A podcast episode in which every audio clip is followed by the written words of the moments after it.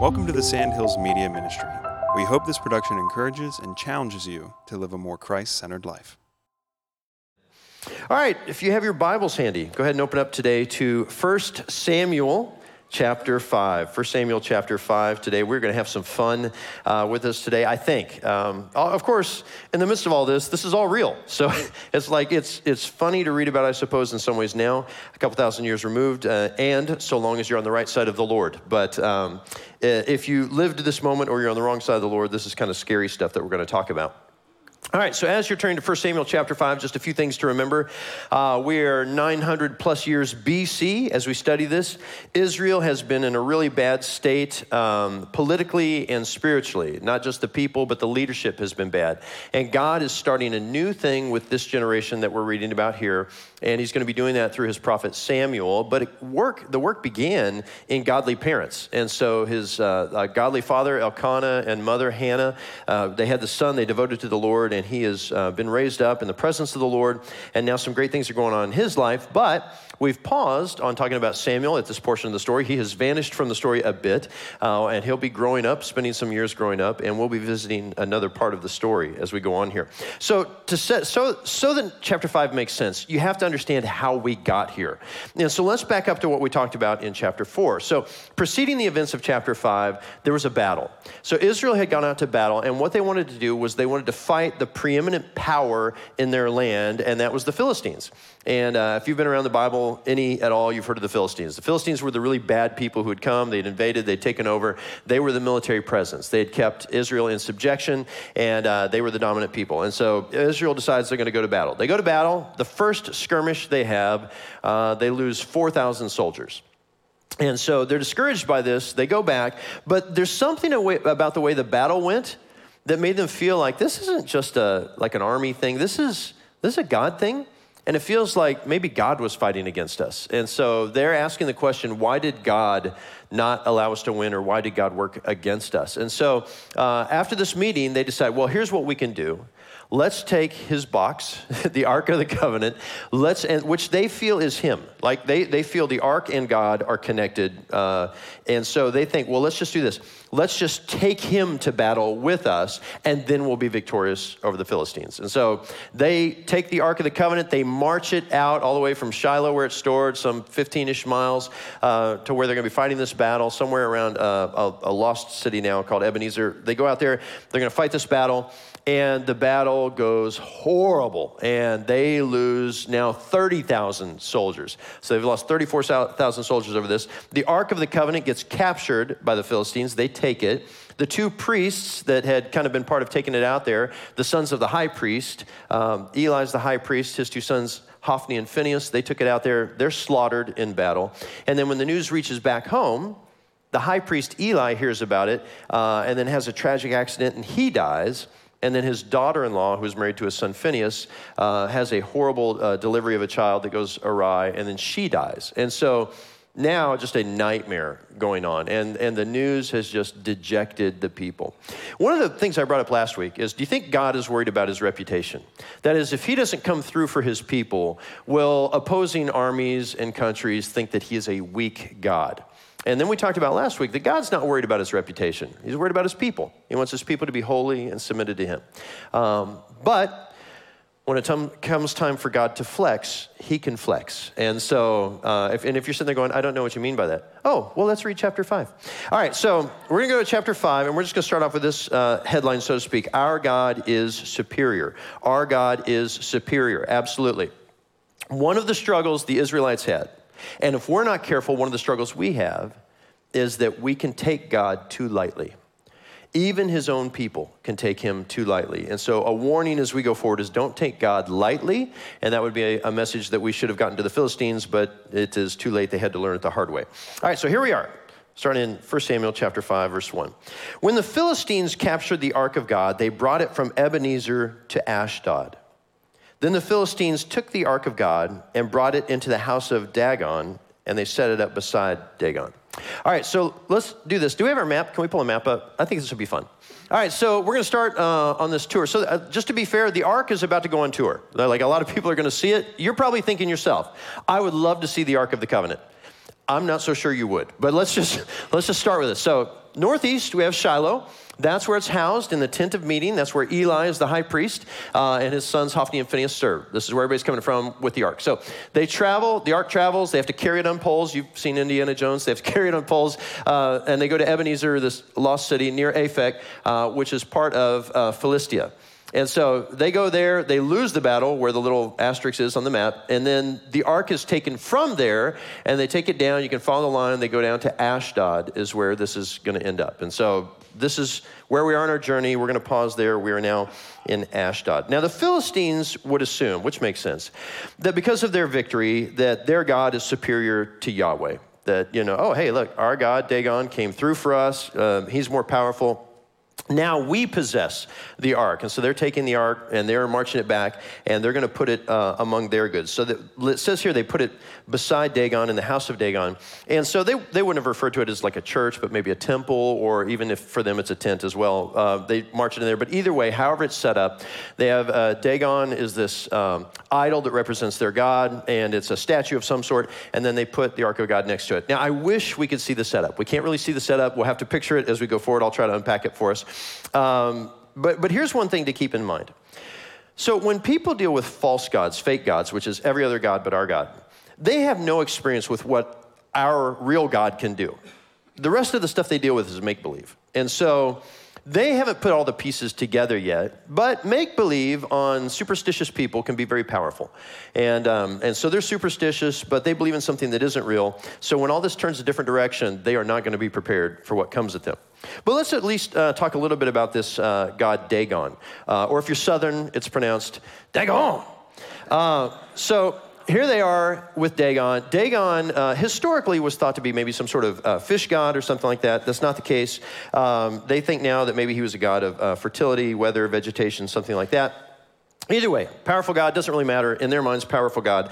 Um, so you've heard of the Baals, right? So uh, people would worship Baal. He was a false god uh, that many people worshiped. He was a horrible guy. So Baal supposedly is Dagon's son, which means Dagon is more powerful. He is the he's the superior. He's the father of even Baal himself. Um, and so here's another thing. If you read the book of Judges, you remember Samson. Even if you didn't read the book of Judges, you're familiar with Samson. So Samson is the beast of a guy, super strong, and he takes it for granted and marries some woman he never should have married, and she cuts off his hair, and then he's powerless, and he's captured, and they put his eyes out, and then, you know, all this nasty stuff's going on in his life. Uh, but then, while he's blinded and bound and treated as a slave, his hair begins to grow back and he gets to a point where, blinded uh, and um, they're marching around as a slave, they bring him to a temple uh, where they're having a festivity. And while he's there, if you remember, he leans against the pillars and he prays, Lord, give me strength. And he shoves the pillars over. The temple collapses, mass casualties incur, right? You remember the story? All right, that was the temple of Dagon. So that's, you know, a little bit of story there, a little bit of history. That's what he destroys. So there is some connection here with all of this.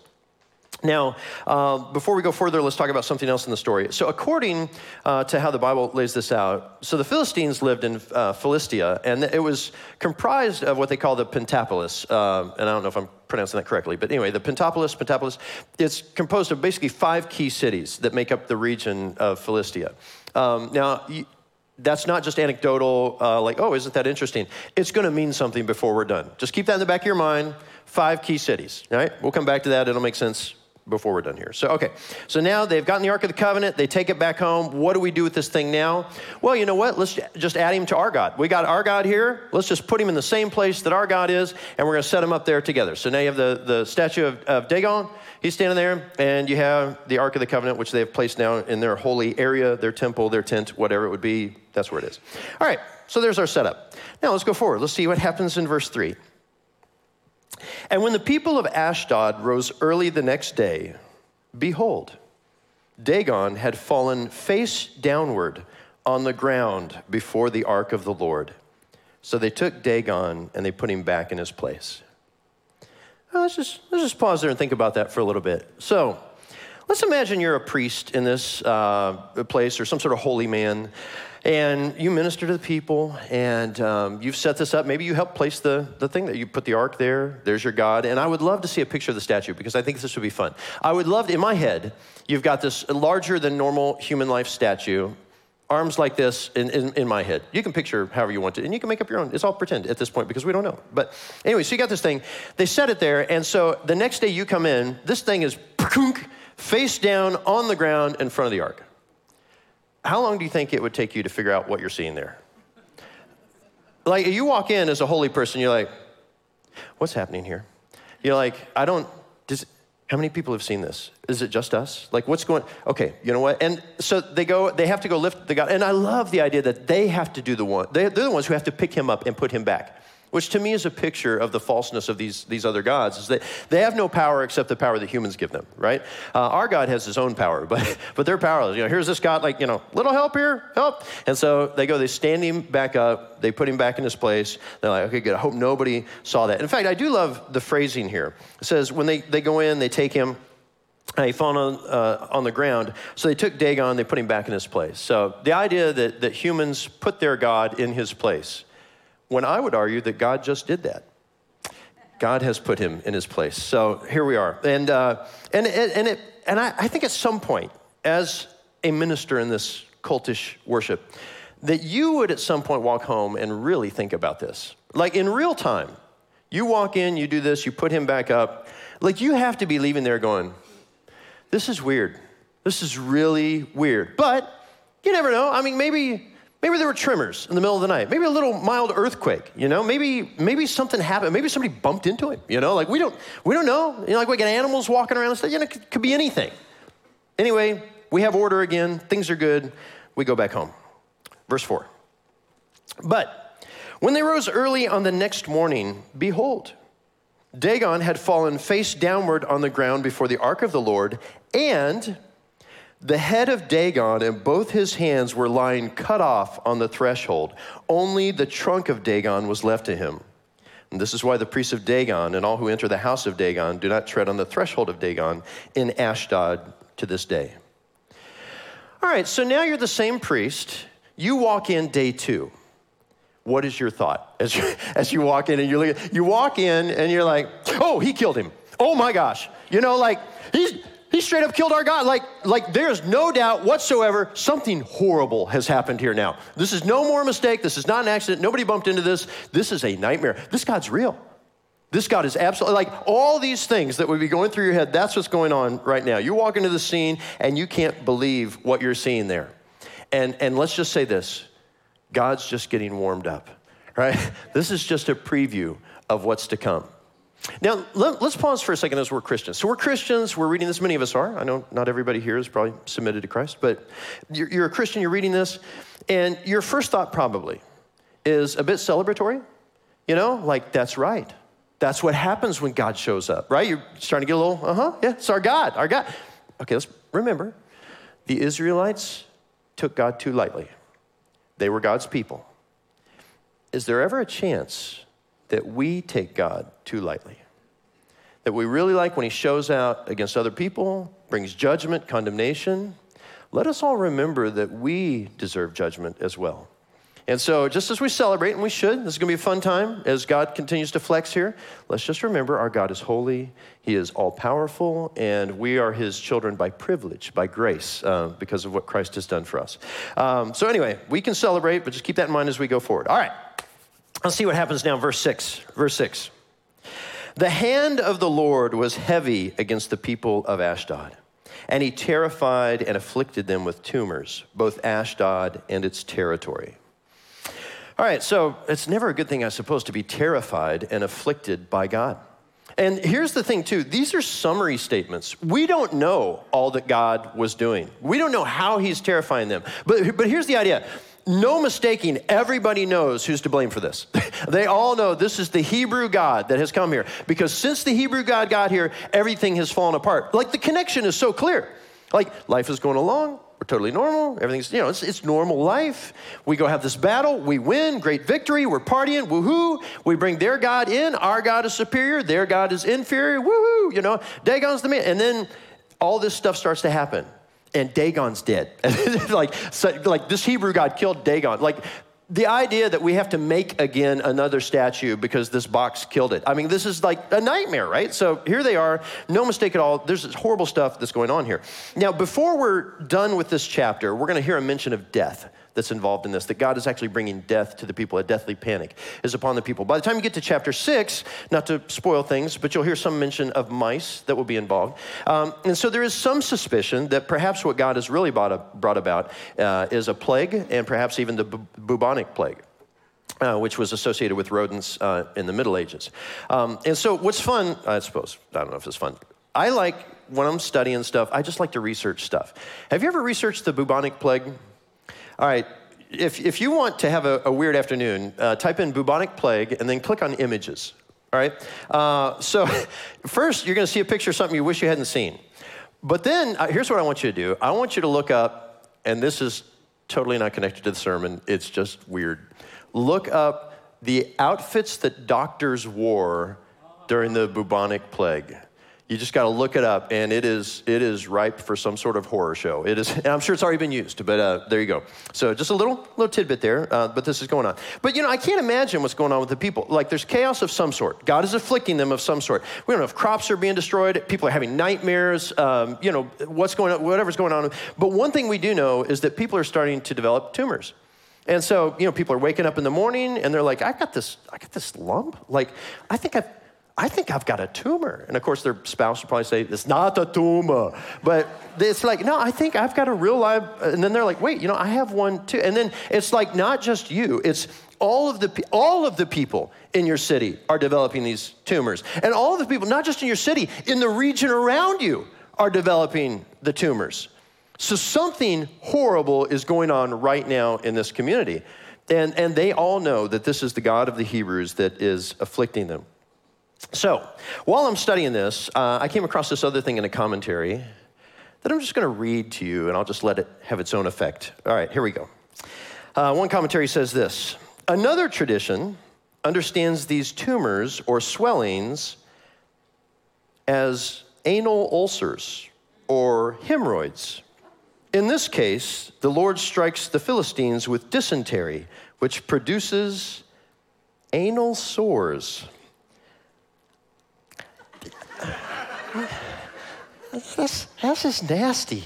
I mean, and this is happening in every home of Ashdod and its territory. So uh, here's the whatever medical thing is going on, this is, this is horrible. And, and it has to be. It, it's this idea that God's like, listen, I want to strike you where I know you are most worried. And it would work for us too. Like when you have something, if if you woke up tomorrow with a tumor, What's your worry level at that point? I mean, it is maxed out. Now imagine a day and age when you couldn't go get an ultrasound. And you couldn't go talk to a doctor who specializes in cancer or something like that. You're just like, oh, people who get those die, right? And we all have them. Like, what do you think? You're thinking mass extinction event. That's what you're thinking. Like, this God is not just afflicting us, He is going to kill us all. That's what you're thinking. And so that's what they're trying to process is all of this is going on. And so while the hands of Dagon have been removed, the hand of God is at work. And we are going now from our God is superior by their thinking to now your God is superior. That has to be what they're thinking now. Go to verses uh, 7 and 8. And when the men of Ashdod saw how things were, they said, The ark of the God of Israel must not remain with us for his hand is hard against us and against Dagon our God. So they sent and they gathered together all the lords of the Philistines, and they said, What shall we do with the ark of the God of Israel? And they answered, Let the ark of the God of Israel be brought around to Gath. So they brought the ark of the God of Israel there. All right, so this is now we're having some fun. So, um, so Israel, back when they were initially defeated and 4,000 people were slaughtered, they got back together. They went back to Shiloh in the area, and they were like, "Let's call together the elders of the Israel so we can figure out what we need to do." The elders of Israel get together. Hey, we have this idea. It seems like the hand of God is against us. Let's take the ark. Let's march him out to battle. He'll fight for us. All right. So now we have kind of this opposite thing happening here, where now they're sitting there going, "Listen, uh, the hand of God is against us now, and we need to get our elders together. And what do you think?" think we should do? And their answer is very simple This is a nightmare here. Let's relocate the ark. That will do it. That's their thought. So let's bring up the map again. Can we do the map? All right, here we are.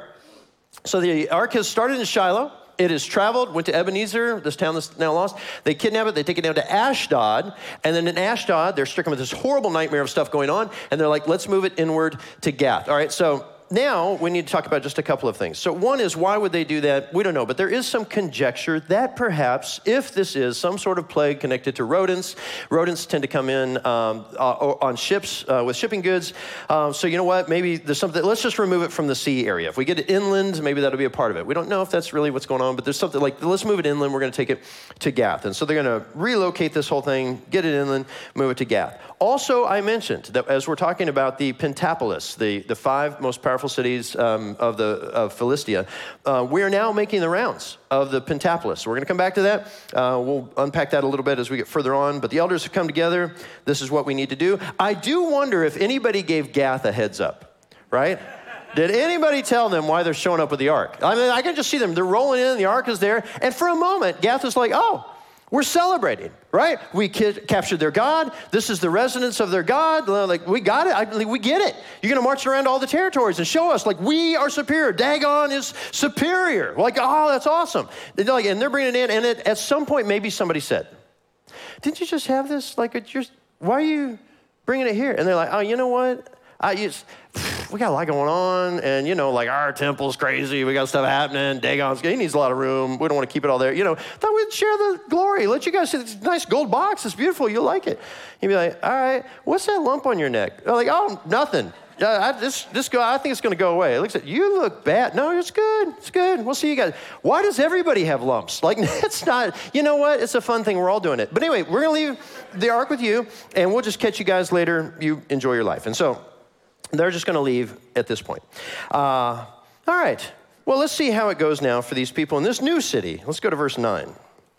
But after they had brought it around, the hand of the Lord was against the city, causing a very great panic. And he afflicted the men of the city, both young and old, so that tumors broke out on them. All right, so now this is interesting. So it mentions the men of the city.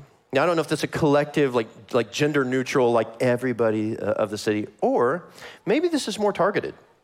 Maybe God's like, yeah, let me just let them know that I can do specific stuff too. I'm gonna, I'm gonna affect both the young boys and the men, and I'm gonna give them all tumors, and people will know this is all connected to me. Either way, I mean, it doesn't matter. It's, it's a nightmare happening there. And this one, it seems like, and I don't know because there's not enough details in the story, seems like maybe things are happening quicker here. I don't know. Maybe a little bit quicker. Things, all this stuff develops uh, quite quickly.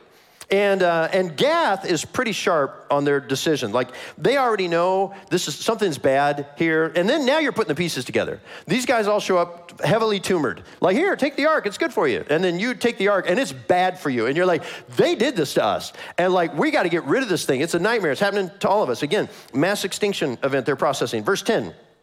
So they sent the ark of God to Ekron. All right, let's just pause there. All right, let's bring the map back up. This is kind of fun. Uh, bring the map up one more time. So here we are. We've been in Gath. We're going to go to Ekron. Ekron's, you know, a few miles north. So we're going to just, we're going to get this, put it on the, the crate, and take it up here. Now, I will say this. This is a day and age where they do not have email. They do not have texting. Now, I love texting.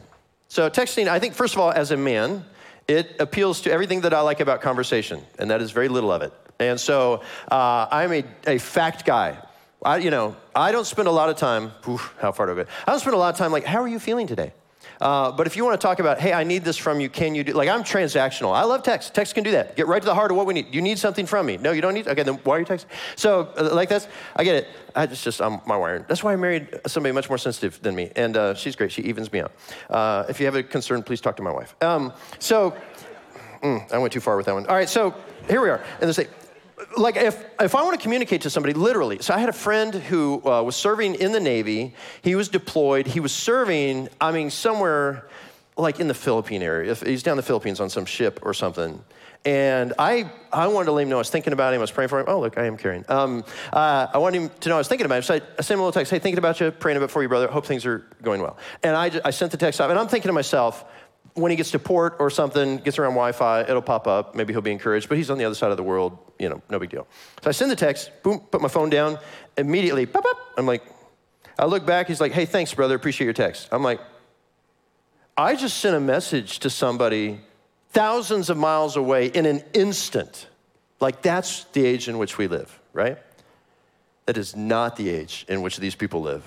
These people, you want to get a message to somebody, your best text would be a pigeon, like you would hope would get there quickly and not get shot down or eaten by some carrion in the, in the process, right? Like, this, is like, I don't know. It takes forever for news to travel.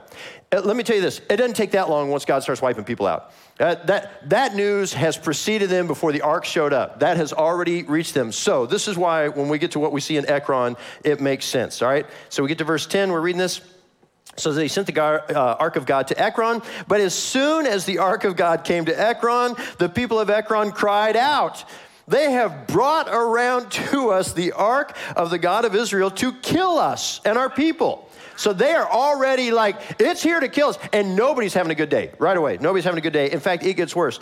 So they sent, verse 11, they sent therefore and gathered together all the lords of the Philistines and said, Send away the ark of the God of Israel and let it return to its own place that it may not kill us and our people.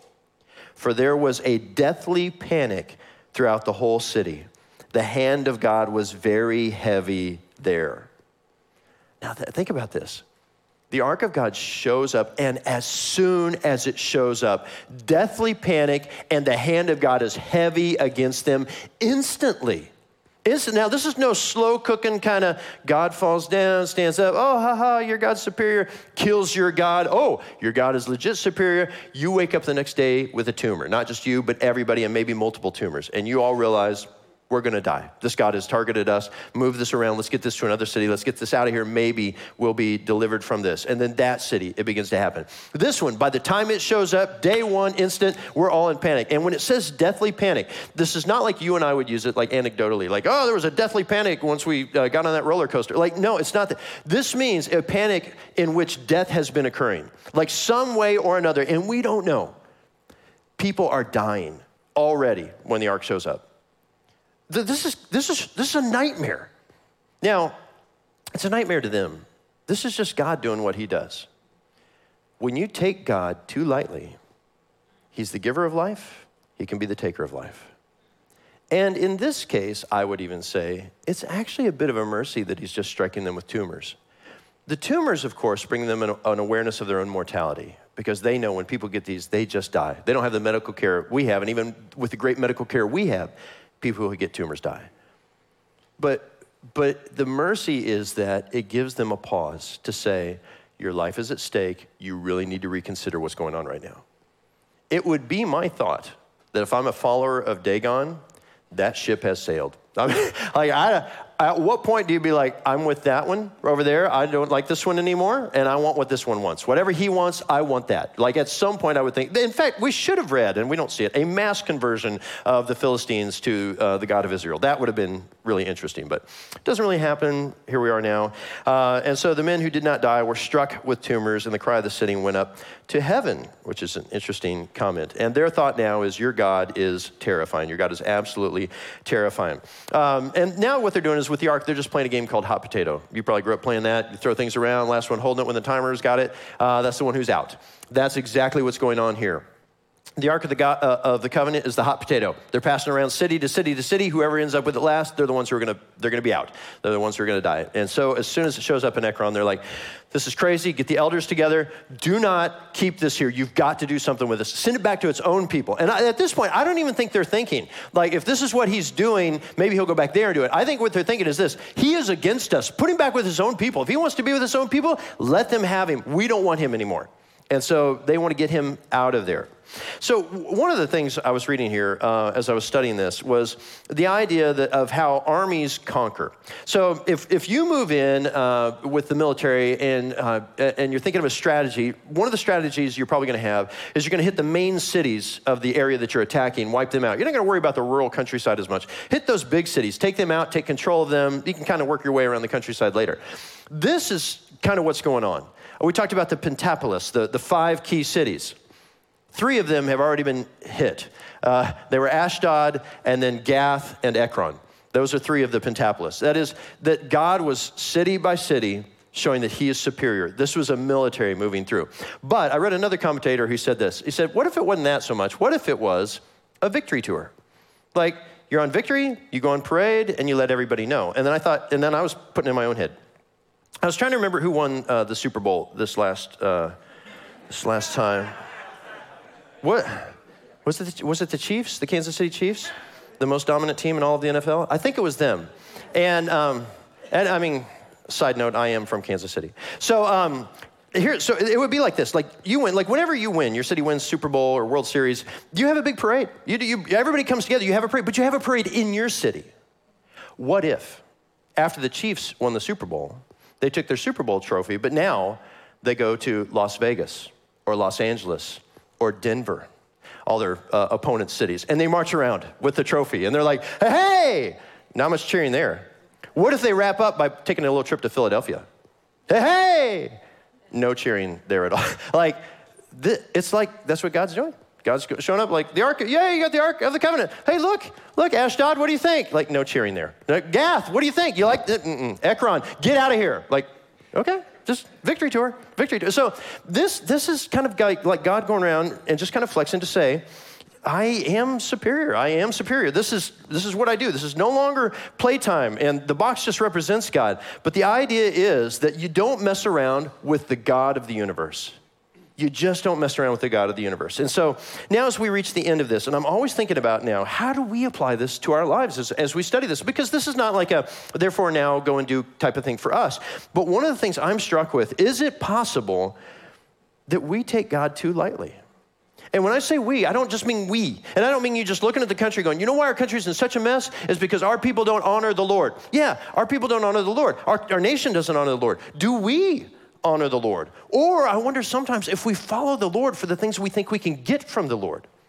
That, that is like the idea of salvation, being delivered from my sin in Christ. Like, yeah, amen. We all want that. But I wonder if, I wonder if we connect that to a sense of peace and order in our lives. Or if we connect that to material provision in our lives. And when those things don't happen, that we kind of bail on it.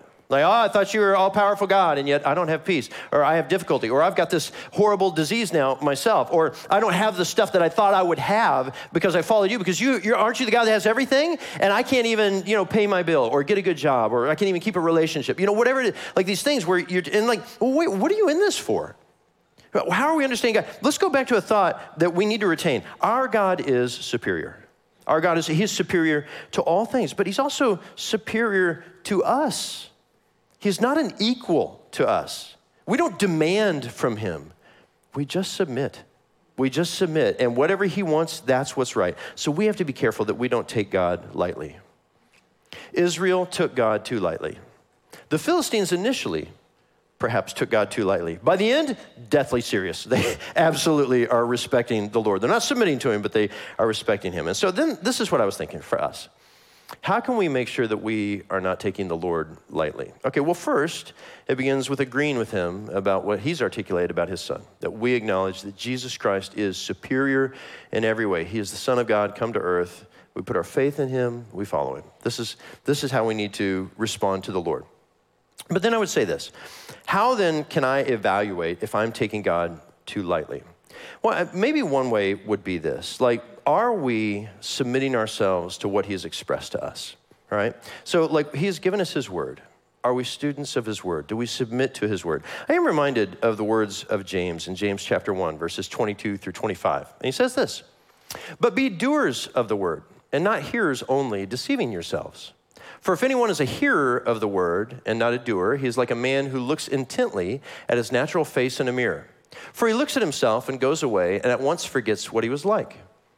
But the one who looks into the perfect law, the law of liberty, and perseveres, being no hearer who forgets, but a doer who acts, he will be blessed in his doing. And so I think James, James would sum it up like this like, don't tell me about your faith. Let me watch you, and I'll tell you about your faith. So we are saved by grace through faith.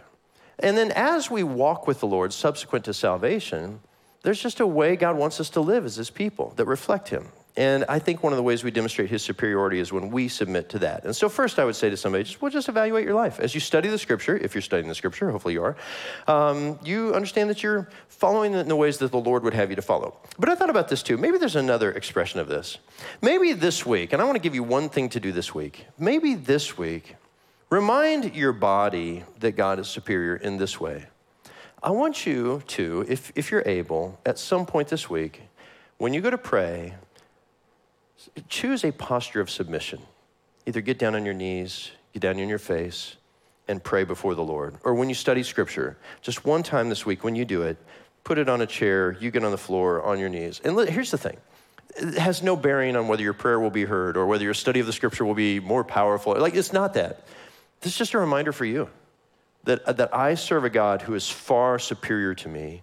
He is my Lord, I am his servant. He is everything, and but by his grace, I am nothing. And just maybe remind yourself of that this week in some tangible kind of way.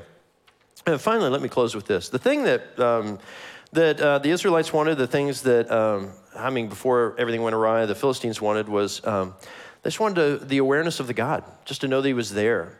You know, the ark is kind of cool, and maybe one day we'll see it in heaven, I don't know. But I would say this that there's some way in which, if you're a believer, you already have all the perks of the ark. You have the presence of God upon you. And that's what the Israelites ultimately wanted anyway. Let me pray for us. Lord, thank you so much uh, for the reminder this morning of your power, of what you accomplish, of what you do. God, you are so good. But Lord, I do know that there's a danger for us that we too can take you too lightly. And so, Lord, if there's any way in our lives that we're doing that, I pray you just show us. And that we would repent of that, that we would submit to you, and that we would follow faithfully. Lord, thank you for this reminder this morning of your power in your holy name. Amen.